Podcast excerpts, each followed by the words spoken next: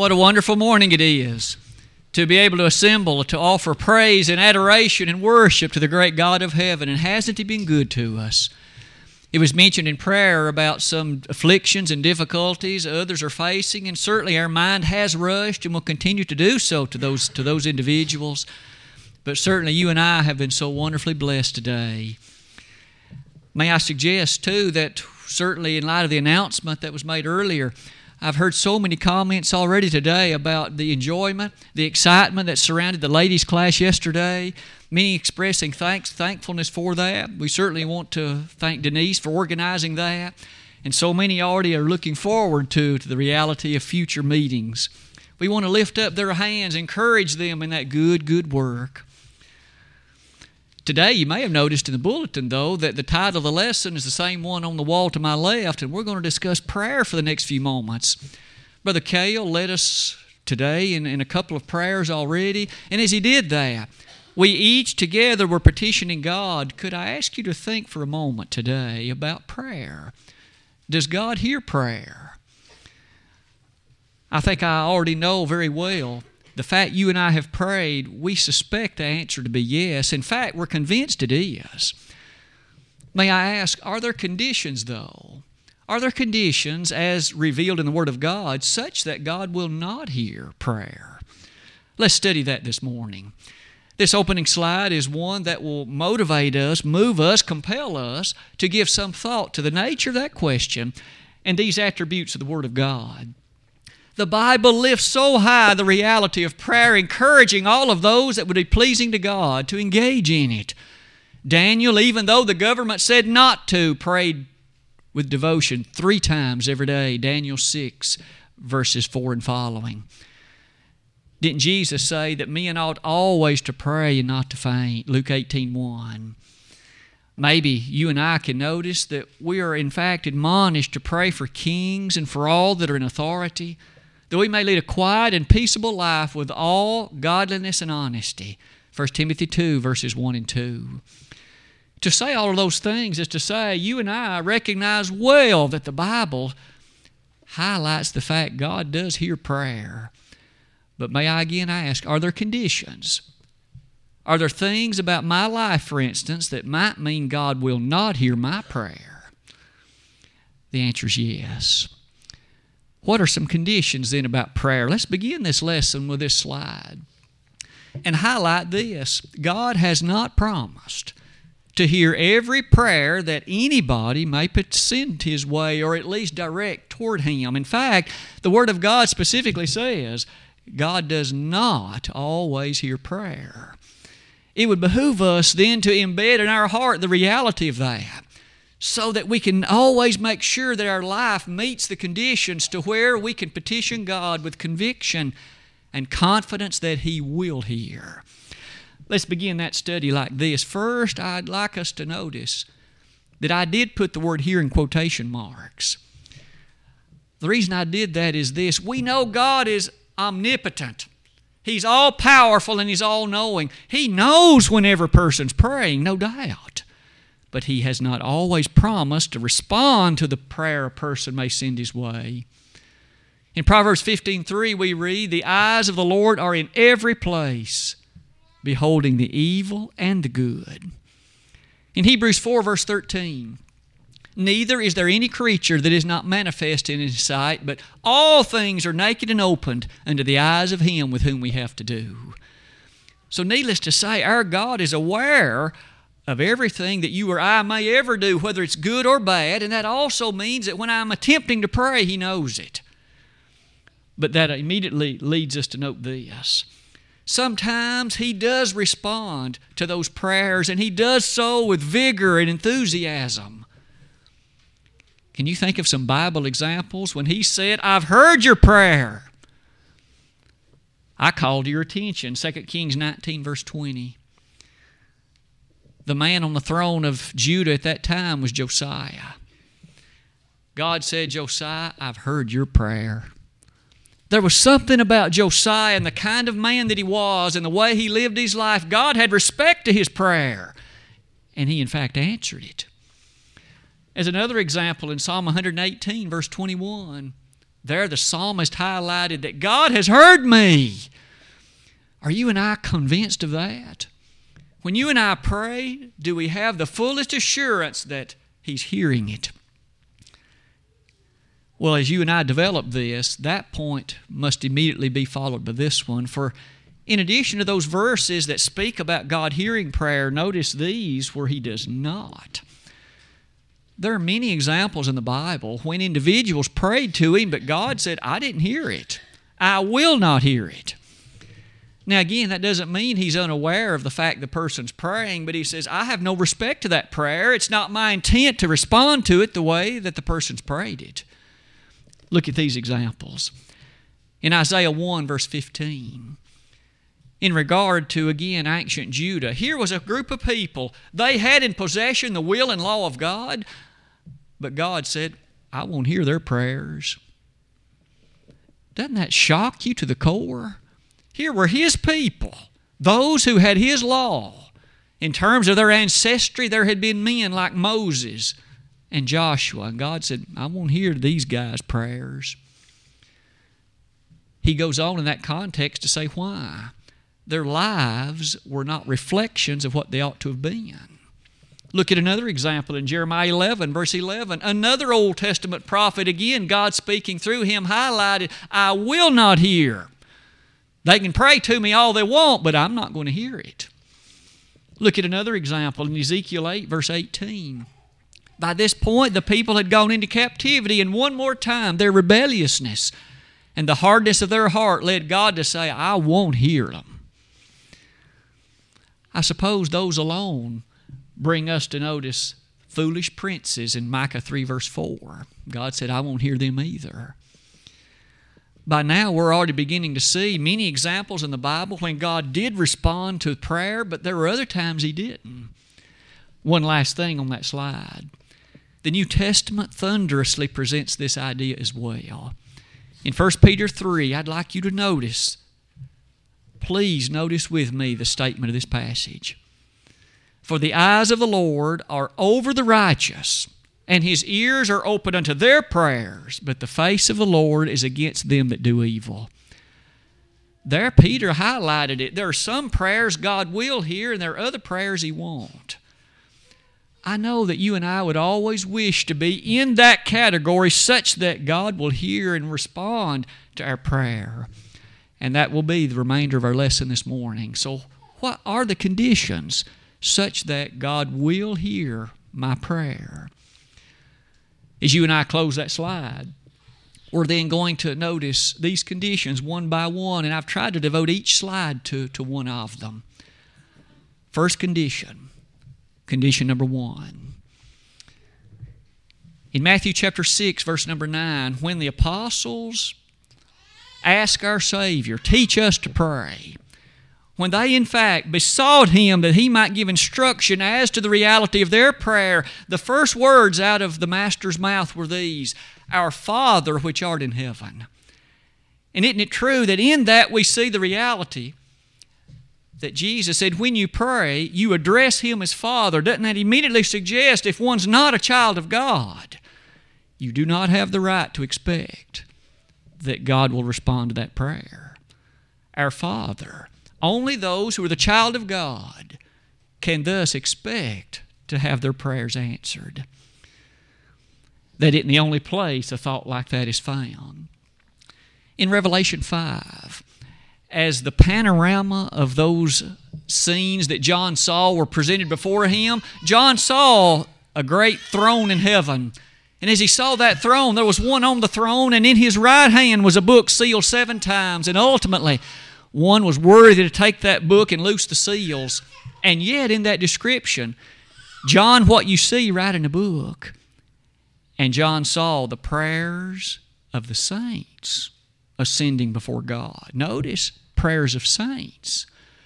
One would have to then be reckoned as a saint to anticipate and expect that his prayers would arrive at the marvelous and wonderful place called heaven. Isn't it true in light of those things? We can now say this if I'm not a child of God and I've reached that age of accountability, then I have no right to expect that God will hear my prayer. Now, thankfully, we are told very clearly what's involved in being a child of God. In Galatians 3, verses 26 and 27, you are all the children of God by faith in Christ Jesus, for as many of you as have been baptized into Christ have put on Christ. I've got to be an obedient Christian. I have to have been baptized into the blessed body of Christ, 1 Corinthians 12 13. Only those people have been vouchsafed the privilege of prayer. Isn't that a delightful thing to consider, then, the beauty of that? As a member of God's family, I can petition Him as Father and all the while have some confidence, in fact, the fullest of it, that He will hear and that He will respond to that prayer. You'll also note this there was a grand message in Colossians 4, verse 2. As Paul addressed the church of Colossae, wasn't it true that to them he said, You be earnest, you be instant in prayer? Now, isn't it true he addressed that to the church? Those that were, again, members of the family of God. I would use that as an opportunity to say condition number one has been this I must be a child of God in order for God to hear my prayer. But that isn't the only condition. Let's look at another one. For what else must also be the case? Faithfulness. Let's develop that in the following way. There's a verse I'm sure you've already considered with me in your mind, but notice one of the adjectives found in it. Confess your faults one to another and pray one for another that you may be healed. The effectual, fervent prayer of a righteous man availeth much. Did you note the word righteous? He didn't say the effectual, fervent prayer of a man availeth much. There's a certain kind of man. It's a righteous man. The effectual, fervent prayer of a righteous man availeth much. So one must be a child of God to be sure, but one must be a faithful child of God, a righteous child of God. Isn't it true in 1 John 3, verse 22? A different New Testament writer stated it like this as he described the nature of whatever we ask of him, we have because we keep his commandments. Second condition is even though I may have been baptized, if I'm not attempting, striving to keep His commandments and be faithful to Him, I have no right to expect that He will hear my prayer. Well, our development of that perhaps is worthy of some additional consideration. Perhaps like this. As you think about those verses, it seems that there are some very strong presentations that help us understand this.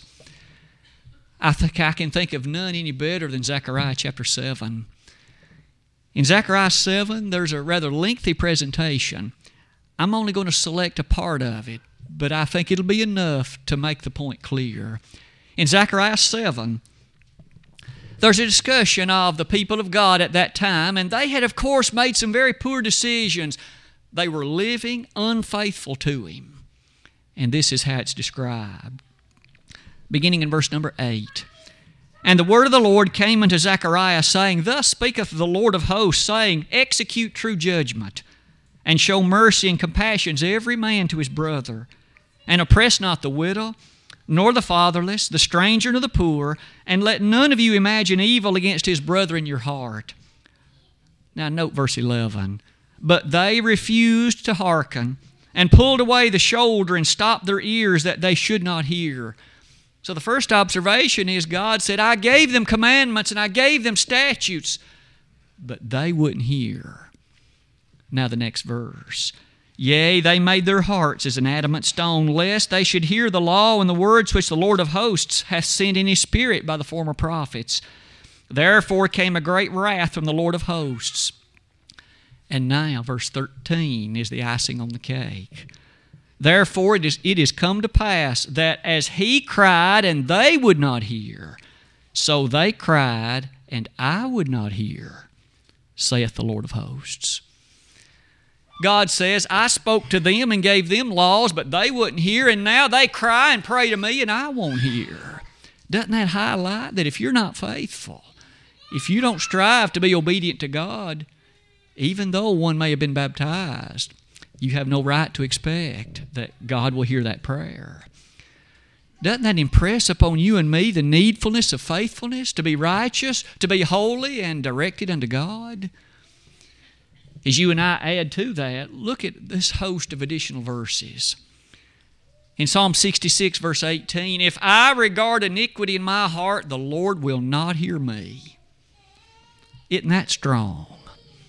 Now, notice it didn't say I actually carried out those things, but if I regard iniquity in my heart, if I dwell on what's evil and ungodly and unrighteous and that which is opposed to the things of God, God won't hear me. What do you and I think about then? Let's add to that Isaiah 59, verses 1 and 2. Brother Joey read that earlier as the lesson text. As often as we've reflected on it, it's the last part of verse 2 that we should reconsider. What did it say? Behold, the Lord's hand is not shortened that it cannot save, neither his ear heavy that it cannot hear, but your iniquities have separated between you and your God, and have hid his face from you, that he will not hear. So here were people of God who had sufficiently pursued iniquity that God says, I won't hear them. We need to be faithful. Let's add to that the following. In Psalm 24, a description is given about those who will ascend to the holy hill of God, and among them are those who have clean hands and a pure heart. Are your hands clean and your heart pure? If not, you don't have any reason to think that God will hear your prayer. May I say one last thing in 1 Timothy 2 8? A description is given about those men that lead us in prayer in a public way. And you remember the adjective that's used. I will that men lift up holy hands unto God. You see, we should anticipate men, as we're leading prayer, our lives ought to be a life of holiness so that we not only should expect that our prayers would reach heaven, but we could set an example for those about us that they would try to live in a holy and godly way. Two conditions so far must be a child of God, must be faithful. But what else is required in order for you and I to expect that God will hear our prayer? Confidence. Confidence. Isn't it true as you and I begin that consideration? God expects, in fact, He demands that His children have confidence in Him. But without faith, it's impossible to please Him. For he that cometh to God must believe that He is, and that He is a rewarder of them that diligently seek Him. Hebrews 11, verse 6. Now, that general description of faith and confidence and belief in Him finds particular application to prayer. I might pause and ask this when you and I pray, do we really believe that He's going to answer it? Do we really believe that He's going to hear and, in fact, have an appreciation for responding to that prayer? Or rather, do we pray just by proceeding through motions because we think we need to or should?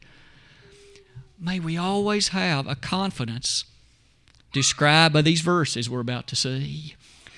In Job 42 2, that ancient patriarch highlighted this I know that thou canst do everything, and that no thought can be withholden from thee. Job said he knew it. Might we add to that that famous statement of Philippians 4:13? I can do all things through Christ which strengtheneth me. And didn't Jesus himself affirm in Matthew 19:26, with God all things are possible.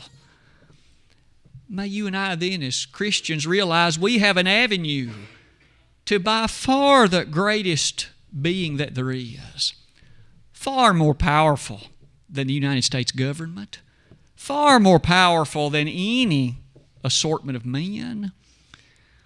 It's a fine thing, I suppose, to petition our senators and legislators and other government officials in the efforts moving toward that which is godly. But may I say that by far the greatest power that a Christian has is petitioning the Almighty God of heaven and in the confidence that He will respond to the prayer of a faithful man, understanding what great things can come therefrom. Let's add to that the following. In 1 John 5, verses 14 and 15, we have this statement. This is the confidence that we have in Him that if we ask anything in His name, He will hear us. And if He hear us, then we shall have that which we have requested. Now, did you notice twice in that there's confidence and we know that He'll hear us? One of the things that has to be true in order for us to expect that God will hear is we have to have confidence. Confidence that there is, of course, this great being of God and that He will hear His children. How confident are you and I? That's only heightened when we appreciate this. In James 1, verses 5 through 8, you perhaps remember it well. A double minded man is unstable in all his ways. And isn't that preceded by this? Let not that man think that he shall receive anything of the Lord. Now, who is that man that wouldn't receive anything of the Lord? The man that doubts. Verse 6, James 1. So if you and I aren't confident, we are expressly told we have no reason to expect that God will hear our prayer in the sense of providing answer. Maybe it's fair to close that slide like this you and I are admonished as those who are servants of the Almighty God of heaven that with boldness we may petition Him and approach His throne. In fact, that verse puts it in these words Let us therefore come boldly to the throne of grace that we may obtain mercy and find grace to help in time of need. So, condition three is now this one First, a child of God. Secondly, a faithful child of God. Thirdly, a confident and faithful child of God. Confident in light of prayer and God's answer to it. Condition number four contriteness. As we're about to see, there is another element of expectation, in fact, of demand on the part of God that must be true in order for us to expect Him to hear our prayer. This word contrite, let's in fact develop it like this. As we're about to encounter it in the Bible, let me go ahead and define it. It literally means to be crushed, it means to be broken, it means to be humble. In other words, we must never ever have a haughty spirit, an arrogant or prideful display or spirit of disposition with respect to the things of prayer or otherwise we must be a person who humbly submits to our God in heaven. To those verses that I meant you to be to go. In 2 Kings 22, verses 19 and following, may I ask you to consider when God told Josiah that I heard your prayer, what characteristics of Josiah did God mention that says, This is why I heard you? Josiah, you had a tender heart. Josiah, your spirit was broken in light of the waywardness of these people, and you had a desire to be right with me, and I heard your prayer. You and I should expect as we come to Second Chronicles 7:14 that message in fact was given to the nation of Israel. If my people which are called by my name shall humble themselves and pray and seek my face, then I will hear from heaven, will forgive their sin and will heal their land. Notice there was an if then in that statement. If they didn't do the former, God wouldn't do the latter. If they didn't first humble themselves and approach God properly, respectfully, and submissively, then God never promised to hear them. When you and I come to the New Testament and we think about verses in a moment we're going to read in Luke 18, let's preface that with this statement. In Psalm 51, we have an Old Testament description of David's prayer. David had just committed the sin of adultery with Bathsheba. He had committed murder by killing Uriah. He had engaged in drunkenness. And the whole scenario surrounding that, that array of sins had tarnished and marred David. And Nathan came to him and said, David, you're the man.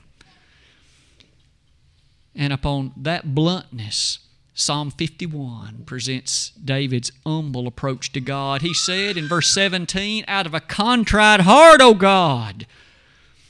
He wanted more than anything else to be right with God, and he wanted forgiveness from those sins he'd committed. And his prayer was described as one of contriteness, humility, a spirit that was crushed and broken. No wonder when we come to passages like Proverbs 6, we notice there are seven things that God hates. Seven things He hates. Is that's listed, one of them's a high look. A high look. That person motivated with arrogance, haughtiness, and pride. God said, I hate that kind of disposition. As you and I have seen these verses so far, it seems contriteness and humility is an integral part of that. What does that mean when we come to the parable delivered in Luke 18? In verses 9 and following of that chapter, we remember the scenario. The prayers of two gentlemen are discussed. On the one hand, there was a Pharisee. Oh, how noble were his words. I thank God I'm not like that publican. I fast twice in the week. I strive to do that which is pious and godly. He basically felt as though God owed him something. It's almost as if he felt, God, you ought to be thankful I'm speaking to you. But on the other hand, there was a publican who, in humility, with a broken spirit, wouldn't even so much as lift up his direction, but said, God, be merciful to me, a sinner. And Jesus himself said, Which one of the two went down to his house justified? It wasn't the Pharisee. There was contriteness and humility required. And wasn't that highlighted in the reality of the publican? And so it is, as you and I close that slide, we notice this condition too is vital. So we must be a child of God who is faithful, who is contrite, and who is confident. One last condition, and the lesson will be yours. What else do we find that's required? We noticed it a moment ago in 1 John 5, but it'll be time to perhaps emphasize it again. In verses 14 and 15 of that chapter, we have a statement that appears in these words according to his will. It should be our earnest desire always to become sufficiently godly that we can pray according to God's will. I say that for the following reason. One of the issues, the temptations that it seems reared its ugly head through the Word of God on occasion was that individuals would pray selfishly. They prayed only for themselves. Now, let's be quick to say there isn't anything wrong with praying for the needs of our life. Didn't Jesus say, Give us this day our daily bread? Matthew 6 11. Surely, as we can petition God and beseech Him for the needs of our daily life, we have to be careful. The words of James chapter 4 will describe this in the greatest of fullness. So, could I direct you to that? I've listed it on that slide. In verse 2 will be our focus. James chapter 4. I'll begin reading in verse number 1, but verse 2 shall describe the fullness of the thought before us. From whence come wars and fightings among you? Come they not hence, even of your lusts that war in your members? Ye lust and have not, ye kill and desire to have, and cannot obtain. Ye fight in war, yet ye have not, because ye ask not. Ye ask and receive not, because ye ask amiss that ye may consume it upon your lusts. Now, verse 3 had made the following statement Ye ask and receive not. Here's a description of individuals who asked God, they petitioned Him in prayer, but they didn't receive what they asked. Why not? It says, because ye ask amiss. Why did they ask amiss? In what way did they ask amiss? the latter part of the verse identifies it like this that ye may consume it upon your lusts. What they were asking for, they were only interested in fulfilling their physical desires, their physical character. There's a greater and more noble thing. What about somebody else? Do you and I pray for others as we should? Are we concerned about their plight, their difficulties, the matters and responsibilities that they face? if our prayer is centered around things that I can consume in my flesh, that text says I shouldn't expect that God will hear it. No wonder you notice the model, model prayer again in verse 10. Thy will be done in earth as it is in heaven. Jesus prefaced those ideas, that prayer. It was his desire that the great will of God be accomplished not only in earth, but certainly you and I should desire it in our life. Isn't it interesting to think then asking according to his will? Because isn't that what Jesus did? Here was the Son of God who, in the very throes of Gethsemane, he prayed with such earnestness, Oh, Father, let this cup pass from me. Knowing full well what was going to occur the next day if these things continued, he was going to be crucified. But did you notice he said, Let this cup pass from me, nevertheless, not as I will, but as thou wilt. It would be a good thing for us always, at the very least, to keep that thought in mind, if perhaps we don't exactly say it. But it seems to me it'd be wise to actually say, Oh God, above all things, I want your will to be done. And may we pray for wisdom that we can pray according to His will. As we close this lesson this morning, we've looked at five conditions such that God will hear our prayer.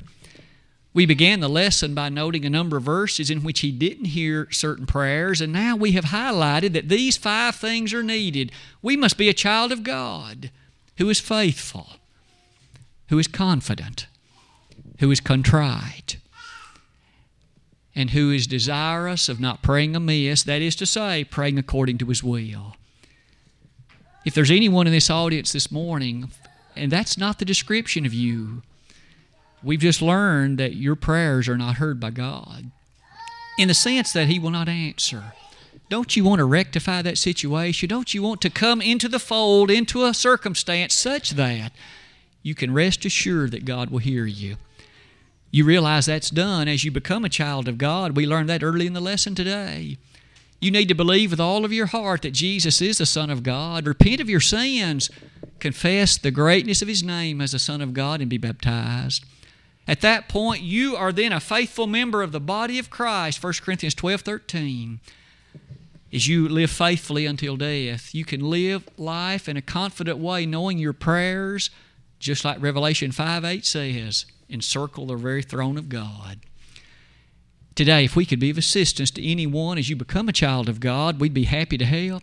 If you are a wayward child of God, though, meaning you at one time had the privilege of prayer, but no longer you do, you aren't faithful.